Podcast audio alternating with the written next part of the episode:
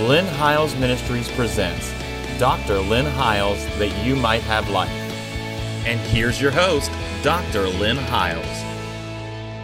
Welcome back to the program, and thank you again for joining us during this incredible holiday season. We want to wish you, first of all, a very Merry Christmas and a Happy New Year as we come into a brand new year. We're thankful for all that the Lord has done. Look what the Lord has done. Uh, before I even get started uh, today, let me just say thank you from the bottom of our heart from everybody at Lynn Hiles Ministries and uh, our team here. We want to say thank you for your support and your help, and even watching and sharing these videos on your social media platforms and so forth. We just signed the contracts uh, to be on uh, for another year. We begin our 13th year of being on national television, and we have aired somewhere around 600 to 700 programs so far in 13 years. And your faithful support has helped us to continue to reach the masses. We would just challenge you that if you've not become a partner and you'd like to help us, to, to please do that. We do need your help. You can go to my website at lynnhiles.com. There's a place where you can give or you can, uh, you know, even become a monthly partner. But more than I just want to say a big thank you from the bottom of our hearts. You have enabled us to reach the masses with the gospel of His grace and the gospel of the kingdom. So thank you from the bottom of our heart. I want to continue our study today. We started last week dealing with the 12th chapter of the book of, uh, of Romans. And uh, we, we, we started talking about being living sacrifices.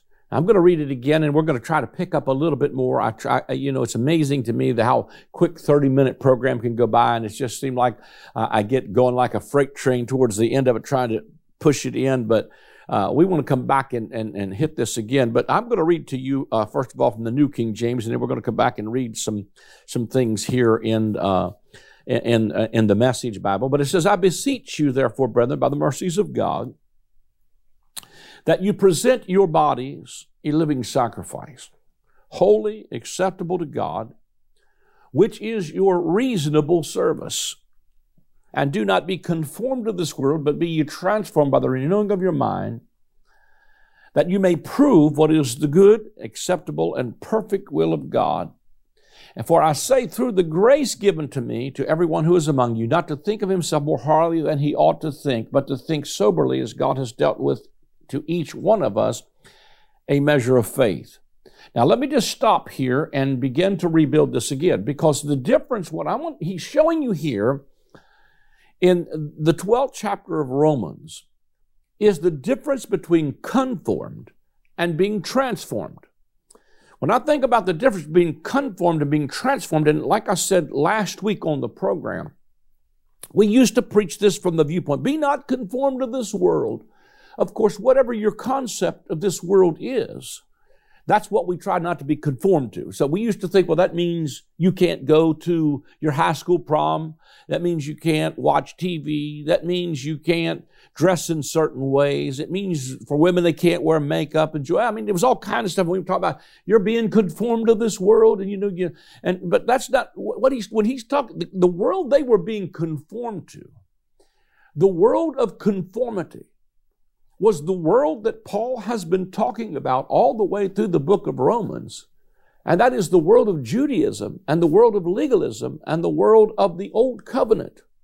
That world was a world full of conformity that never produced heart transformation. See, if you conform, it's because you take a set of legislated rules and you force someone to behave. It's almost like, you know, your parents tell you, you're going to sit in that cha- uh, chair until you know, until I, I tell you you can get up. And that child's sitting there saying, well, I'm sitting down only in, outside, but I'm not inside. I'm standing up. Well, see, that, that, that's conformity. That's not transformation. What transformation is, is whenever you start to respond out of your heart being changed, and the heart can only be changed through grace. Grace is a divine influence on the heart with a reflection in the life. So God's goodness leads us to repentance, and we saw that earlier in the book of Romans. But what he's simply saying is, is when we come to God, we, we need to come to Him in this new covenant paradigm as not coming to say, okay, I got saved, now give me the rules. No, it's I come to God and I present myself to Him and say, Here I am, Lord. I'm yours. Let the Spirit of God do the work in me and transform me by the renewing of my mind. And here's why I think this will help somebody. Because what happens is, is the moment you get saved, everything in your life has changed spiritually. But there are still areas of your life that God is working transformation in. Anybody that's been a Christian for any length of time realizes that He's still working on me. My son was talking the other day about when he was growing up and kind of being a little bit rebellious about singing that song. He's still working on me to make me who I ought to be. And so, you know, he, he, he, he works on us through our relationship. One of the things that transformed, I love, you know, again, I wrote a book, uh, uh, uh here, you can get it through our website or Amazon or whatever, but uh, Unforced Rhythms of Grace, uh, where in the Message Bible in Matthew 11, Jesus says, Are you tired? Are you weary? Are you burned out on religion? Walk with me, work with me, see how I do it. You'll recover your life. I will teach you the unforced rhythm of grace. Now, I've, I've thrilled, thrilled many a crowd by talking about the unforced rhythm of grace, but the key here is he said, walk with me, work with me, see how I do it. He says this is a unique father son relationship, but I'm not going to keep it to myself. I'm going to go over it line by line with you to anyone who will listen. And I think if we'll listen to him, what we don't realize is the gospel is not just about if you behave here, you get to go to heaven. That's part of the package, but your behavior is not what gets you to heaven. It's the blood of Jesus and your salvation that gets you to heaven. But what we miss in the whole point of the gospel is you'll recover your life. In other words, you get your life back because when you walk with Him, you work with him in relationship. He goes over this father son relationship with us line by line and teaches us the unforced rhythm of grace. Even when I have been at my lowest, he still doesn't forsake me. I continue to, instead of run from him like Adam did in a garden, saying, I'm naked, I'm afraid, and I'm ashamed and I need to hide. See, that's what legalism and the, the, the tree of the knowledge of good and evil will do to you. It makes you say, I'm naked, I'm ashamed, I just need to hide from God. And you watch people that don't want to come to the house of God when their lives are a wreck. It's because they're afraid to come into the presence of God because they think they're going to be exposed for their naked and their shame and they're going to be just told how bad they are. My deal is simply this. I think what God was saying to them is he, God pursued Adam. When Adam was running from him, God pursued him and says, Adam, where are you? And he says, God, I knew I was naked. God said, who told you that? In other words, God was wanting to get him to the point where instead of even in his brokenness and even in his fallenness, that he, instead of running from God, he would run to God. Here's what I think we need to realize is the church is a hospital for broken people. And God loves broken people. And the reason God loves broken people is because broken people is all there is. But what the real gospel does is it doesn't just try to get you to conform, it brings you into this vital relationship that's full of supply where God says, listen, I'm not going to bring you into a place of conformity where you just have to listen to all these bunches of rules. I'm going to bring you into a place of transformation where my influence on your heart is going to transform your heart. And you, you need to go back and watch last week's program to see how the heart was exposed in Hebrews, the fourth chapter, under a climate of rest and freedom, is the heart is revealed so that it is a discerner between the thought and intent of the heart so that we're naked and open before the eyes of him with whom we have to do. But instead of running from God, we can still run to him and not be able to uh, just continue in that lifestyle, but then find that we have a faithful high priest who was touched in all the feelings of our infirmities, so that he's able to help me through the temptations and weaknesses that I'm going through. But in the process of that, it's not he loves me, he loves me not, he loves me, he loves me not, he loves me when I behave, he don't love me when I don't behave. No, he loves you. He wants the best for you. He wants a relationship with you. He wants to walk with you and transform your life so that you can recover your life. And remember, I said last week, even Romans 5 says that more than just get us out of trouble, He got us into a life. What we miss the point of the gospel is that Jesus said, He said, I came that you might have life. That's the name of our TV program. And that you might have it more abundantly. Jesus came to give you back the life that he ultimately intended for all of us to have and the glory that he wanted for us. And that would be through uh, the influence upon the heart that would transform us. So how does that happen? I present my body as a living sacrifice. I come just as I am and I say, Lord, here I am. You take me and you do the work in me and I'm going to yield to your voice and become obedient to the faith. And that's what you're looking for instead of sacrifice. You're not looking for bulls and goats, but the sacrifice of presenting myself a living sacrifice and saying, here I am. Take me.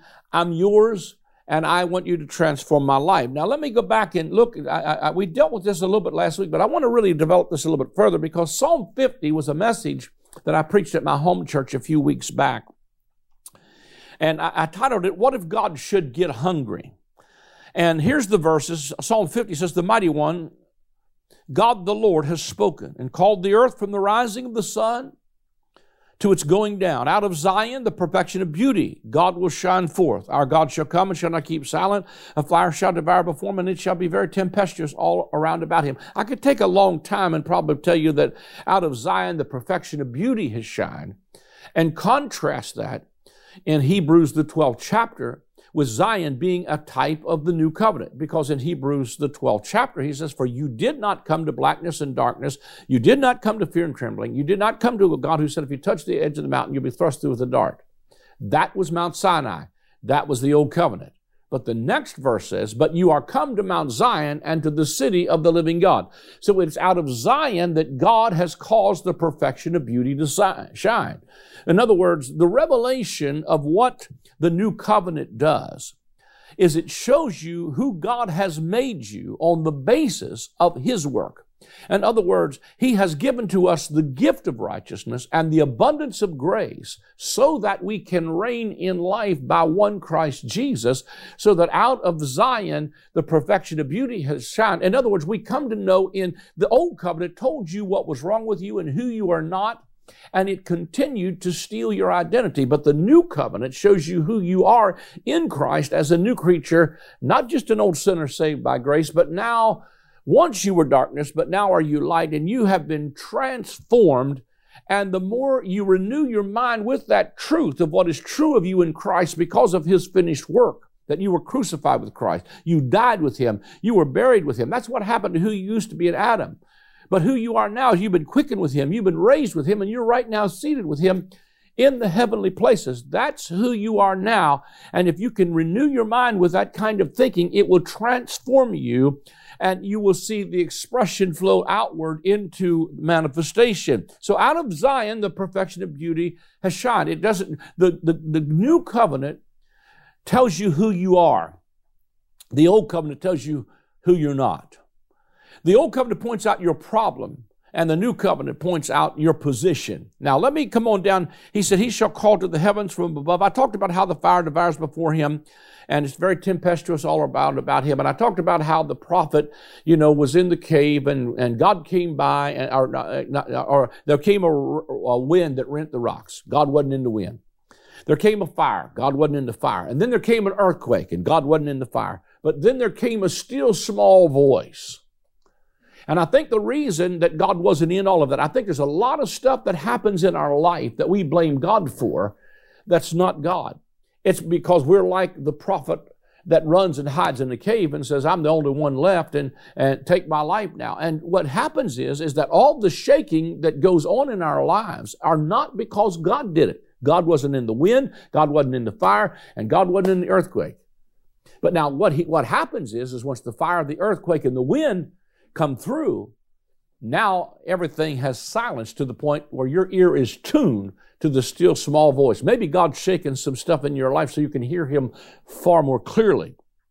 Or let me say, let me rephrase it. Maybe God is allowing some things that you've got yourself into to shake, rattle, and roll until you get a clarity of what God really is saying to you. He goes on to say, He shall call to the heavens from above, Psalm 50, and to the earth that he may judge his people. Gather my saints together to me, those who have made a covenant with me by sacrifice.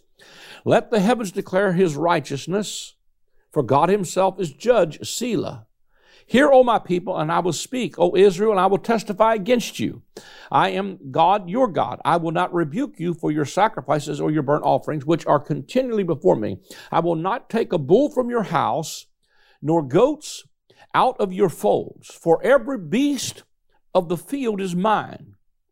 And the cattle on a thousand hills already belongs to me. I, I know all the fowls of the mountain are mine, and the wild beasts of the field are mine. If I were hungry, if I was hungry, I would not tell you, for the world is mine and all its fullness. While I eat the flesh of bulls or drink the blood of goats, offer to God thanksgiving and pay your vows to the Most High. Call upon me in the day of trouble. I will deliver you and glorify you. Now he's he's indicting uh, Israel, and he's saying to them, you know what? You've got this religious stuff down. You've got your your your new moons, your sacrifices, your feast, your divers washings, your broad phylacteries, your long prayers. And he goes on to say, but if I was hungry for that, it was never about the blood of bulls or goats, because if I was hungry for that, all the beast, all the, the cattle on a thousand hills already belong to me. If I needed a bull or a goat, I don't need to ask you. All the fowls of the mountain are already mine. Even when it comes to offerings and what we give in offerings. It's not because God needs your money, because He already owns all the treasures. But what He's looking for, as we will see here, is He's looking for somebody who will walk in a heart transformation of what they offer is because it's in their heart to do so and because they are becoming obedient. See, he says in, uh, in uh, let, let, me see, he, goes, he says in 1 Samuel uh, chapter 15, verse 22, and Samuel said, Hath the Lord his great delight in burnt offerings and sacrifices, as in obeying the voice of the Lord. For behold, to obey is better than sacrifice, and to hearken is better than the fat of rams. So God wasn't just looking for, it was never about the blood of bulls and goats. God put something in the theater of our human expression to where we could obey Him and do what he was asking us to do, but what he was really looking for was a heart of thanksgiving and praise and a heart that we could be connected. In other words, it was never about the rituals. We've reduced everything sometimes I think to rituals when God is looking for something that flows from the heart. Jeremiah also said, chapter 7, For I spake not unto your fathers, nor commanded them in the day that I brought them out of the land of Egypt concerning burnt offerings or sacrifices. But this thing commanded I them, saying, Obey my voice, and I will be your God, and you shall be my people, and walk in all the ways that I've commanded you, that it may be well with you. But now let me tell you that he comes over into the new covenant, and he says this Hebrews 10, verse 1 through 10, it says, Or the law having a shadow of good things to come, and not the very image of the things, can never with these same sacrifices, which they offered continually year by year, make those who approach perfect.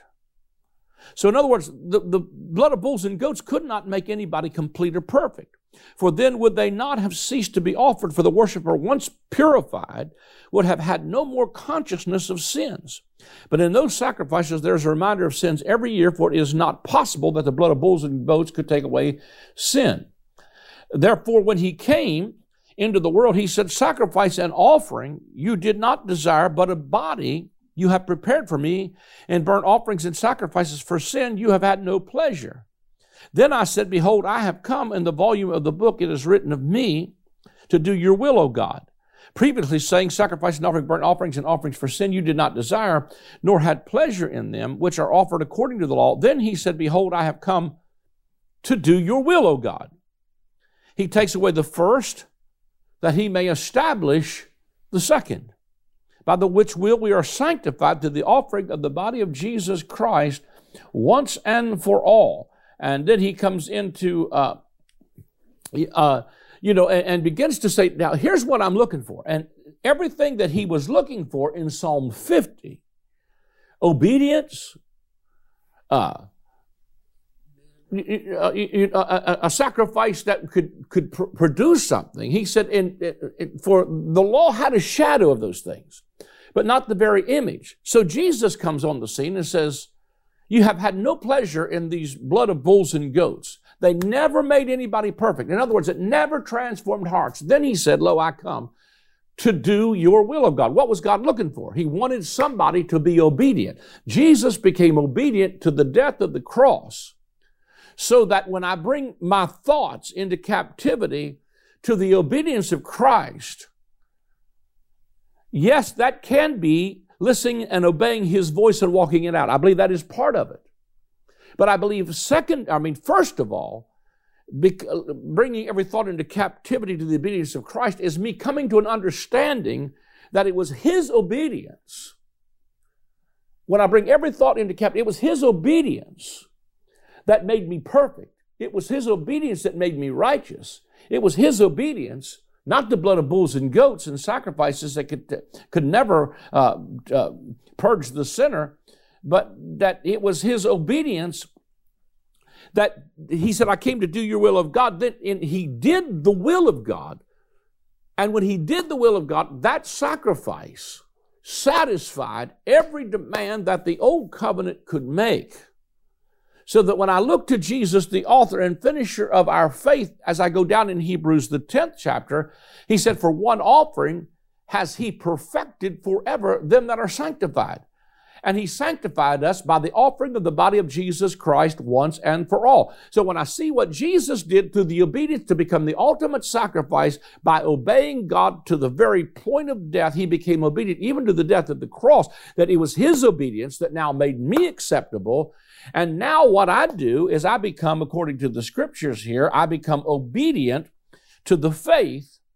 In other words, I start becoming obedient to what is true about me because of what Jesus did in his obedience to present me to God without fault or without blemish.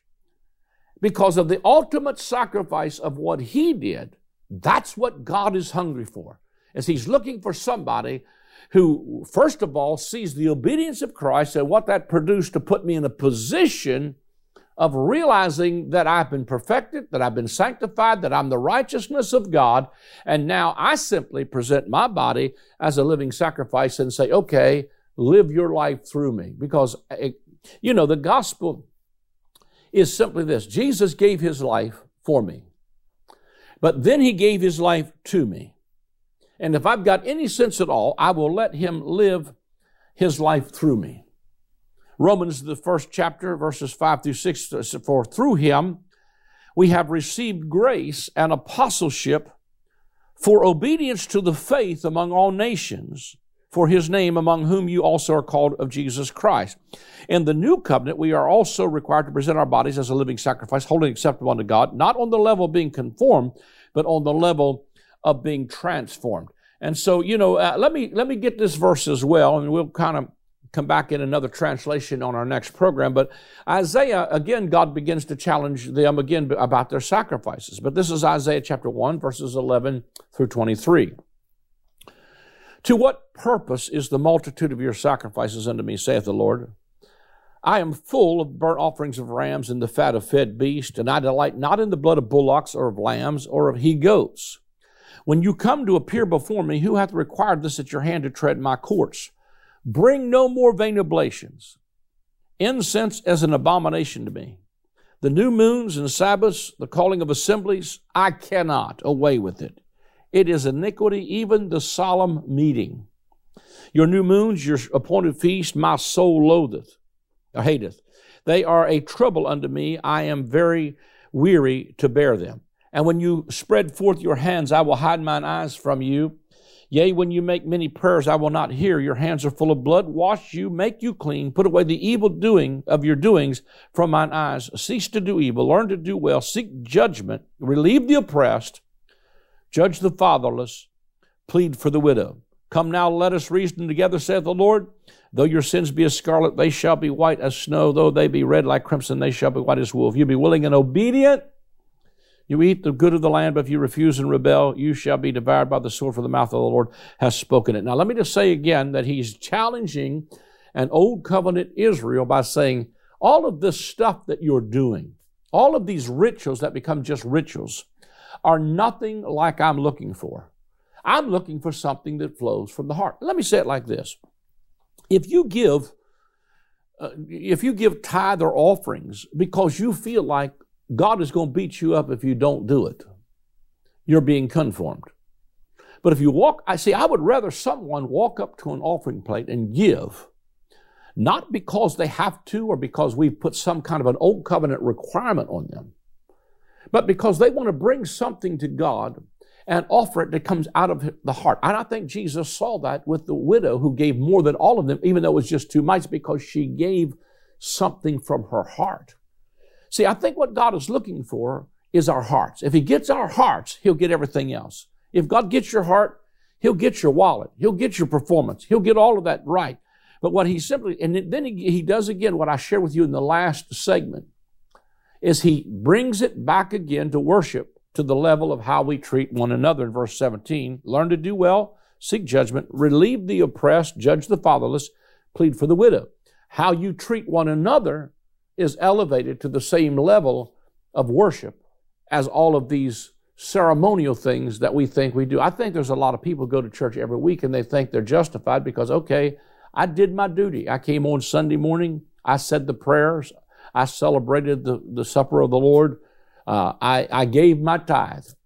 And so we make those rituals uh, something, then we go out and treat people at the restaurant like dirt bags, and we don't represent nor do we manifest the nature of Christ as the outworking of the transformation of our heart. In other words, out of the heart is where uh, the issues of life issue from the heart. So if God can transform and change the heart, your behavior will follow.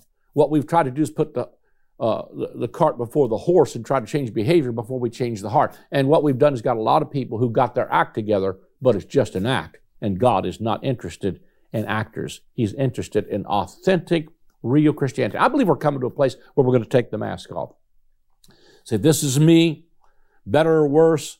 There's areas of my life that's broken. There's areas of my life that need transformed. But what I'm going to do is present my body as a living sacrifice and say, here I am, Lord. I'm yours. Change me from the inside out. Like a caterpillar that changes from the inside out and becomes a butterfly. That's what transformation is about. Not from something external, but inside out. We're out of time again this week.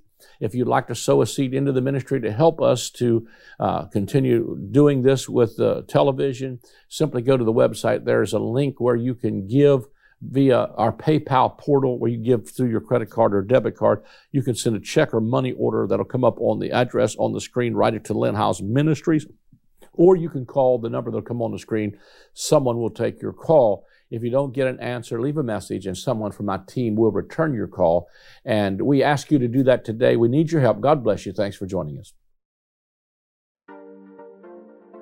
I am excited to announce the release of my latest book titled The Great I Am. In this book, we will explore the seven times in the Gospel of John that Jesus says, I am. When he uses that phrase, it is always in contrast to something from the Old Covenant. For instance, they thought Moses and the law was the door into the sheepfold, but Jesus said to them, I am the door. They thought that Israel was the true vine, but Jesus said to them, I am the vine, you are the branches. As you read the pages of this book, you will discover that Jesus removed the covenant of death and replaced it with the covenant of life. Get your copy of the book, The Great I Am, today.